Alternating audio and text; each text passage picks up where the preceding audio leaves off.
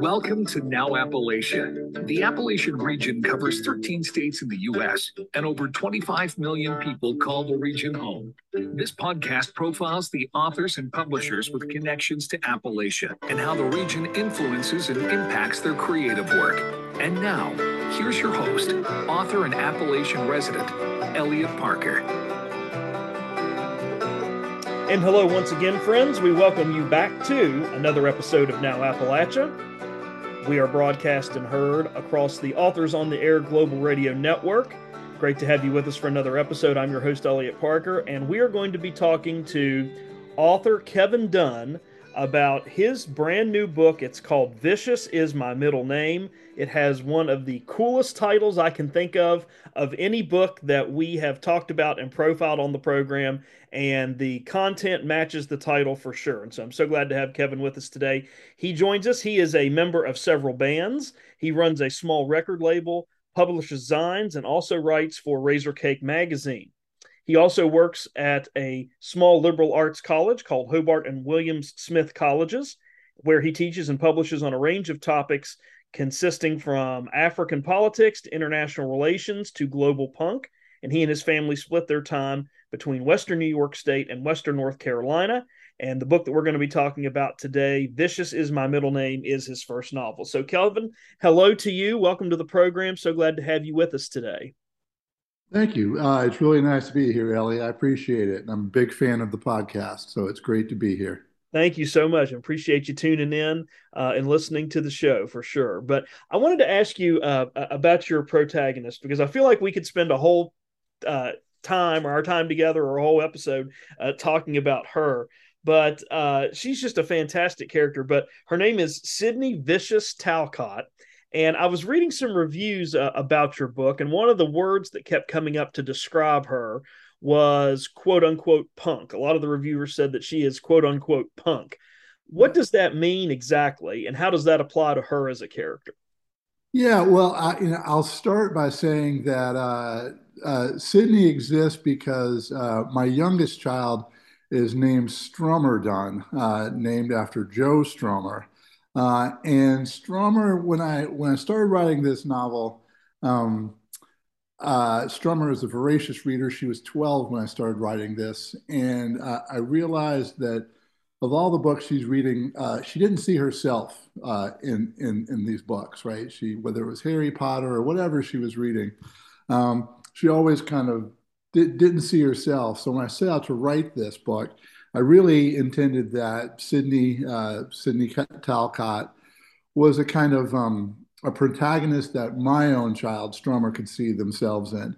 Um, and Strummer is a very unique, uh, uh, wonderful individual, my Strummer. Uh, uh, and so she identifies herself as a, as a little punk uh, in the sense that she uh, listens to a lot of punk music, um, but more than that is she kind of embraces an ethos of punk of, of kind of doing things for herself, um, of kind of organizing her friends uh, instead, instead of waiting for for someone to solve a problem they might have. She's very much going to roll up her sleeves, uh, work with people, and try and solve that herself, right? And so you know, I've done work on, I mean, she picks this up because she's surrounded by, among other things, my own interest in punk and punk culture. Um, and so I think she's uh, incorporates that, excuse me, ethos um, of, of punk and punk culture. And then that is manifested uh, 100% in Sydney Talcott and she's got some of those elements of punk that you're talking about that that cultural uh, motifs associated with punk she's got dyed hair she wears doc martin sydney does she sports yeah. a lot of band t-shirts so i think when people think of that word punk and kind of yeah. some of the stereotypes associated with that you know we see we see sydney kind of displaying that yeah she definitely embraces that identity I wanted to ask you a little bit too about place in your story because it's really, really important in what happens here. And we find that uh, Sydney and her family have been spending a lot of time, and she's really grown up in Rochester, New York. Uh, but then uh, she moves from there and is brought to Beaver Dam, North Carolina. So, what kind of life is she leaving in Rochester, New York, and what kind of a culture and a life is she walking into uh, in Beaver Dam, North Carolina? Yeah, I mean, she's definitely an urban kid uh, in New York State uh, when she leaves Rochester, and she leaves Rochester because her her mother relocates her down to to her own parents' house, so Sydney's grandparents placed there in Beaver Dam, uh, North Carolina. And Beaver Dam's a made up um, location, but it definitely has a very specific, you know, location for me, which is there in Western North Carolina, outside of Boone. Um, and she finds herself in a not just a rural setting, which she's not used to, uh, but a, a, mountain setting there in the Appalachians. Uh, and at first, she just doesn't connect and doesn't understand uh, why things are different, uh, why things are you know the way they are in a rural or a mountain setting. Uh, and then she, I think, really learns to appreciate and love and value uh, her surroundings. I mean, um, I'm glad that was your second question, right? I'm, I'm glad you picked up on that because when I was writing it, I really wanted to make her surroundings Appalachia another character in the book, right? That she um, has a relationship with that gets closer and closer. Um, and that I mean, it's by the end, she's deeply in love with where she's where she's found herself. When we see her kind of functioning inside of the school setting, she feels like she is very much an outcast, and she kind of runs to the school library uh, and, and, tries to hide. And I think there's so many of us listening uh, to the podcast that remember those days when we were in uh, middle school or junior high and high school and trying to find our our fit and find our click and find our niche. Uh, but but she really struggles with that, and then she comes across uh, uh, two students who she identifies with and really makes a connection with.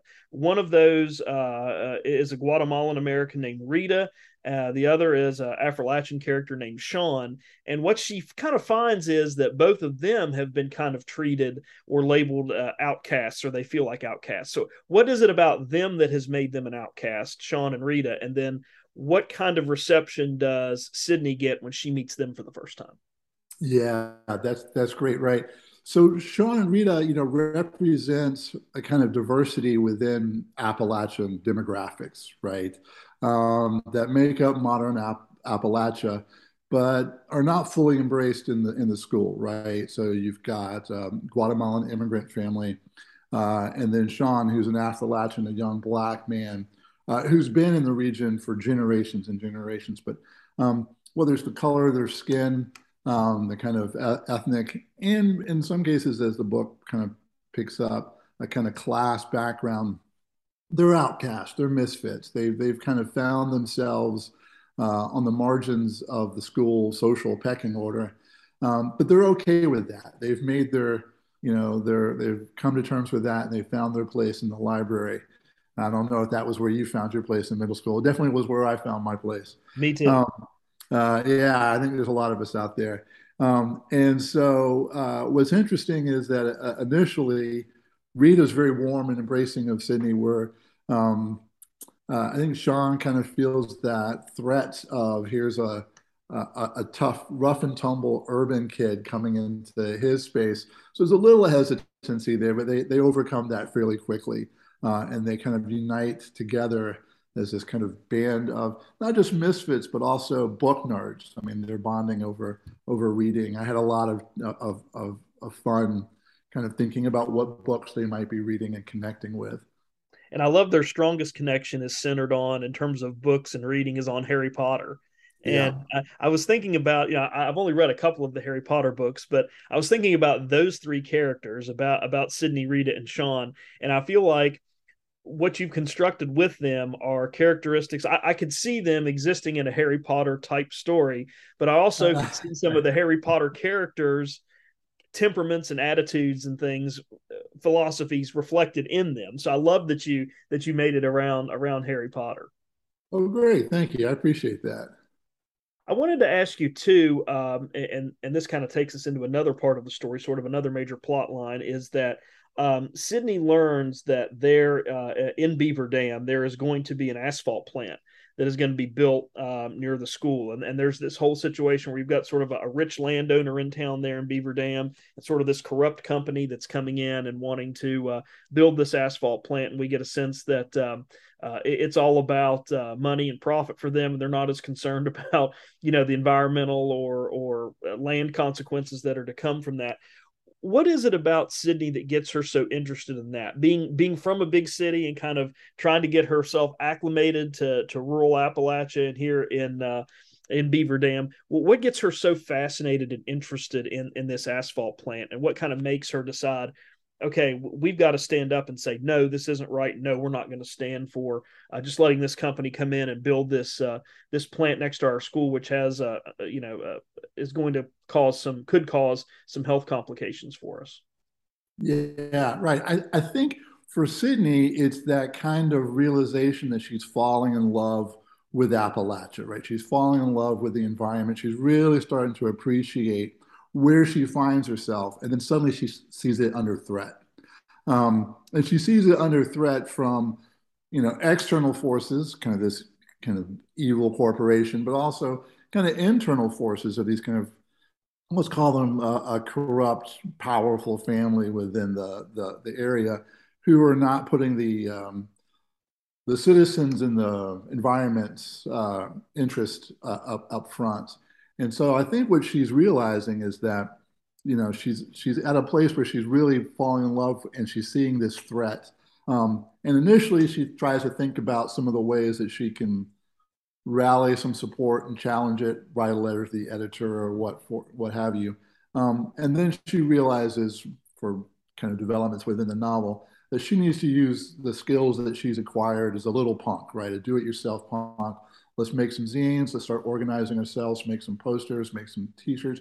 Print them ourselves. Start organizing ourselves, um, uh, and, and, and see what we can do to stand up uh, to to these forces.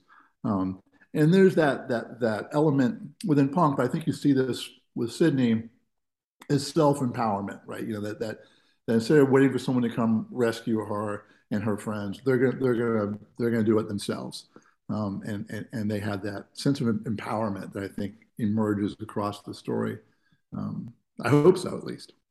You know, and I love that you said that because I felt like when we got to that section of the book, I felt like that Rita and Sean had educated in some ways Sydney a little bit about about being different racially and being different ethnically but then she's kind of educating them through like you were saying the the protesting and the creating the the designs and ultimately music. She kind of leans on music as a way to kind of rally the community. So there's there's kind of dual education going on. You know they're kind of educating sydney uh, uh, sean and rita are on some areas where she's not very familiar but then she's educating them on some ways that that you can speak up and, and use different methods to get attention. I just love that that each of them were kind of whether they realized or not, we're teaching each other something. And I I was wondering, was that something you you set out to do with those characters, or did that just kind of happen as the plot was unfolding? That's a great question, Elliot. Right. So I, I definitely set out that Sydney was going to be. Um, sharing some of the the philosophy behind DIY punk. I've got a uh, an, um, an, academic book, a nonfiction book on global punk. Um, and there's these elements there in terms of how punk helps empower people and helps build communities and so forth. So, you know, with Sydney, she's kind of talking about some of those elements about punk that I wanted her to to, to share. Um, and in those conversations, uh, you know, it, you kind of surprise yourself when you're writing um, when Sid, when um, Sean and Rita start pushing back on her, and there's a, a, a, passage where Sean points out her own privilege and saying, "Look, we're outcasts because of our color of our skin or our class. That's why we're marginalized. You're an outcast because you choose to be an outcast, right? You choose to wear the clothes that you you know you have that you're wearing." Um, you choose to look the way you do, and that's feeding your your kind of misfit outcast position. Um, and I hadn't actually intended that wasn't part of the conversation. I quickly realized that to be true to my characters, that's what they would have to say back um, to Sydney. And I, I, and it was it was one of those uh, for me as a writer beautiful moments of saying, oh, I I can see how this is going to play itself out. I can see how these characters would talk to each other this makes perfect sense, and this is an important message um, that Sydney needs to hear.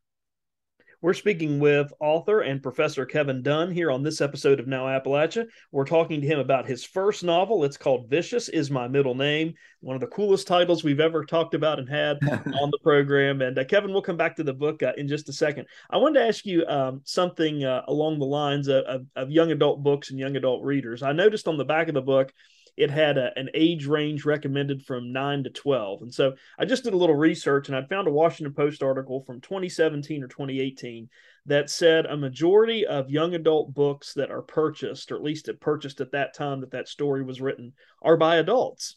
Not necessarily the, the teenagers and, and the you know the, the upper the upper elementary school, the early middle school, maybe even late middle school, early high school students that you think would read this. And I was thinking about your book and I thought, you know, I could see this being the type of book that parents and kids could read together. You know, the mom and dad could read it while the child was reading it too.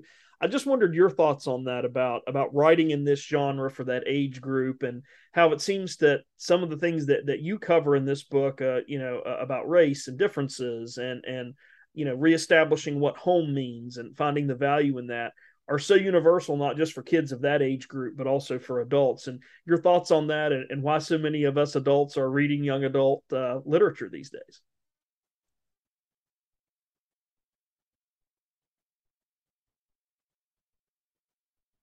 And yeah.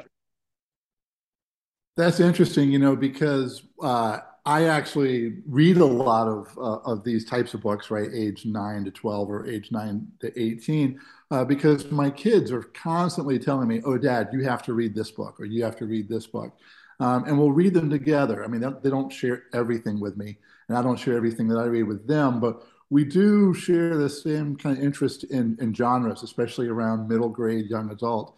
Um, and I think it's great that uh, for myself, I'm having these conversations with my kids um, around a something outside. You know, it's not a TV show that we watch together, um, but it's a book, and so we can get much more um, go deep into the conversations about what the book's doing, how the authors are addressing these issues, and what is those complicated issues at play there.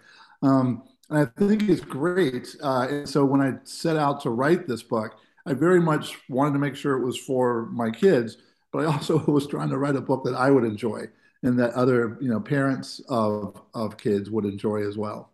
So you have kids kind of in that in that middle school uh, age range, and I wanted to ask you, you know, of course, this isn't a scientific uh, question with polling and data, but do you feel like that age group because i know you you have children and they have friends and you kind of around that age group a lot do you feel like they are reading they are enjoying reading. You know we hear so much about well it's it's this is the ipad you know social media generation but i'm always amazed when i go to to bookstores and in in my community and different communities there are a lot of kids in there buying books and there are a lot of parents in there buying books for their kids. And again i know this isn't sort of scientific with with data and all of that and, and metrics yeah. used but do, do you get a sense that kids are still reading? Kids in that age range are still reading and is it just a matter of them finding books that work for uh, them Absolutely, Elliot. I, I do. And I know, you know, anecdotally, it's my kids and my kids' friends uh, and their friends, but those are a lot of kids and they talk about books all the time. They share books. Both of my kids are voracious readers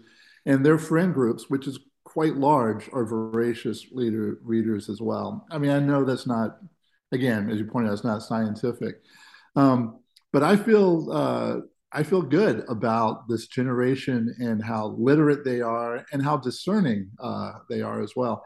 And you, know, you mentioned Harry Potter. Uh, I think both my kids, um, Harry Potter was a huge, uh, huge hook for them. Uh, that they really got into Harry Potter, and then they just kept going.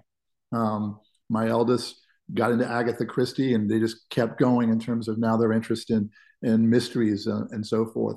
Um, so yeah, I you know, again, it's not scientific, but I, I'm always um, heartened when I'm walking through bookstores, and my kids are in the bookstore, but they're not the only kids in the bookstore, right? There's often a whole bunch of kids pulling books off the shelves and figuring out how how many they're going to be able to buy for their allowance that week. Uh, yeah, I, I, feel the same way, and it, it, heartens me in a good way to see that because you know we hear so much about oh kids aren't reading. I just want to do this and that, and play on the iPad and the phone and the computer. Then when you actually see it in person, it's really a great thing to see. So I want to ask you uh, one more question, then we'll get back to the book. If we were to sneak into your office or sneak into your bedroom and take a peek on the nightstand, what books might we see in your currently reading or to be read pile? so I, yeah, that's there. There's a very large pile there, right? Very large pile. You know, I recently started uh, reading a lot of noir and uh, mysteries again.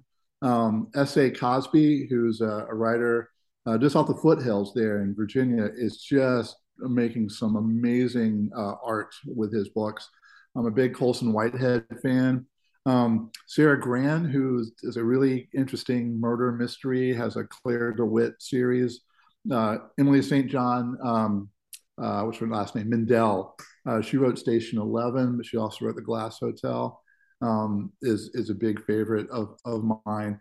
Um, yeah, those are, and then you'll also find next to, to those books a whole bunch of uh, uh, memoirs from uh, musicians or um, uh, you know, nonfiction books about about music as well. Very good. Kevin Dunn joins us on this episode of Now Appalachia. We're talking to him about uh, his new book, "Vicious Is My Middle Name," and also about writing and and young adult literature and children and reading patterns. And so, I wanted to go back to to the book uh, for just a couple minutes as we have some time here remaining, uh, Kevin, to talk a little bit about this. Um, I wanted to ask you. I know you touched on this earlier. We were talking about uh, the education that kind of exists between Rita and Sean and Sydney, and then kind of what Sydney educates them uh, about, you know, sort of her experiences growing up in a different part of the country and in, in, sort of the big city. Um, you know, one of the things I loved is that um, she learns a lot. I feel like by the time we get to the end of the story, Sydney learns a lot about Appalachian culture, and, and you mentioned that she kind of ends up realizing that this this is going to be an, an okay place. Uh, what were some of the things about Appalachian culture you feel like that that she takes away uh, from her experience? Not only the experience in sort of protesting uh, the asphalt plant getting built next to the school, but just her kind of experiences being in the school and meeting Sean and Rita. What what do you think are her mm. big takeaways about yeah. Appalachian culture? Yeah, you know, I, I I don't think it ever becomes explicit, but one of the implicit things uh, is that some of her assumptions about what Appalachia is uh, become challenged, right? Uh, and that was something I was trying to do uh, in the book, right? Is to really show uh, contemporary Appalachia is a very diverse place um, uh, in terms of demographics, in terms of the issues.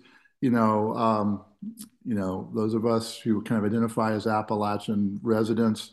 Um, uh, you know, I moved in 1989 to Western North Carolina. I've lived there on and off ever since. And it's always, you know, it was a realization for myself to, to, to kind of recognize the diversity and the richness of, of Appalachia. And I wanted to kind of embed that uh, in the story for Sydney as well, to realize that, oh, you know, there's, um, the, you know, she never, it never gets mentioned, but there's a, a, a hillbilly kind of trope that never, you know, doesn't exist um, and doesn't exist in, in, this book at all, right? She's encountering a whole diverse set of, of people that make up Appalachia. And I think that's really important uh, for Sydney to come to realize and to, to appreciate. Do you feel like there could be another book in the works for Sydney Talcott? Could we see her in another adventure? Could we see Sean and Rita make another appearance, or did you really want this to be just sort of a standalone story? I, you know, I as soon as I, I always intended to be a standalone story, and as soon as I finished it and sent it off, uh, the brain starts working and going, well, I, I think I know what's going to happen the next year. Now, I have been working on a couple of other projects uh, that don't involve any of these characters, um, but I do in my notebook have it sketched out uh, a, a, possible second and a possible third um, uh, book that would would fit together. Um, but you know, who knows? We'll see what what happens.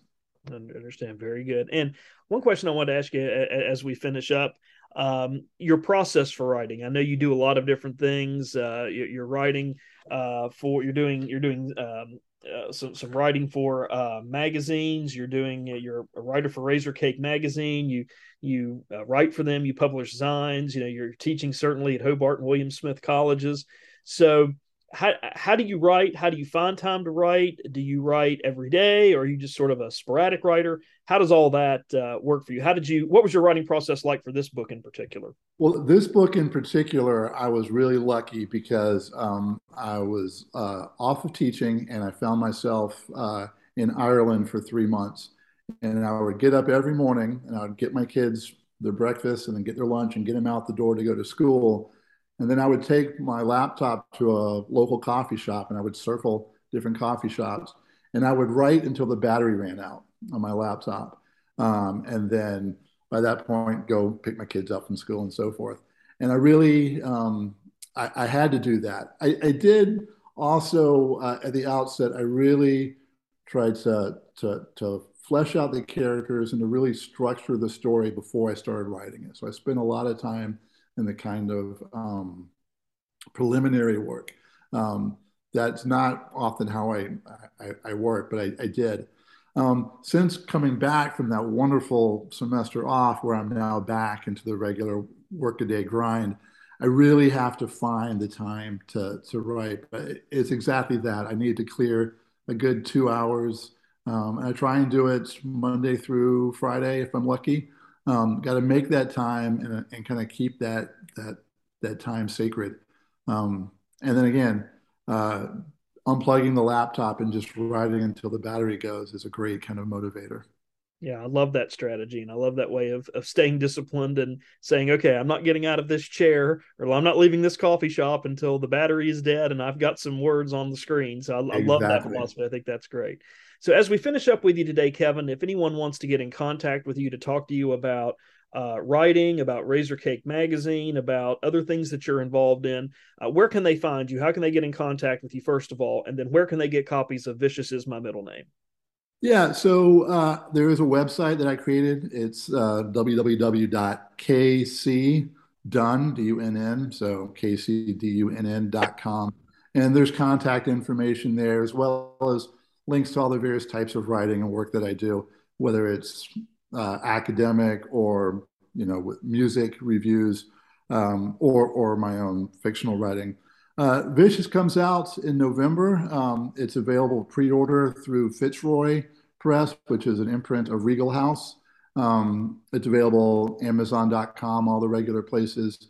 Hopefully, be uh, at your local bookstore, but you know you can put that request in.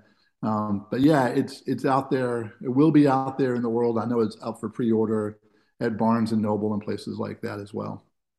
Our guest today on Now Appalachia has been author Kevin Dunn. He is a writer for Razor Cake Magazine. He also is a professor at Hobart and Williams Smith Colleges, and he's the author of the brand new book. It's called Vicious is My Middle Name. It is a book with smooth prose, outstanding dialogue, really realistic characters. And even though, as we've talked about, it's targeted for that nine to 12 year old age range, if you've got a reader like that in your life, I think you will find as an adult, if you pick it up and take a read, you're going to really enjoy it. And it may be that kind of book that you're going to enjoy, but also that maybe you want to sit down and read with your with your son or your daughter or your niece or nephew or grandson or granddaughter because there are so many themes there to apply to both uh, younger adults and also older adults. So Kevin, it, it's a terrific book. Again, it's got one of the best titles I can think of of any book that I've read or heard about.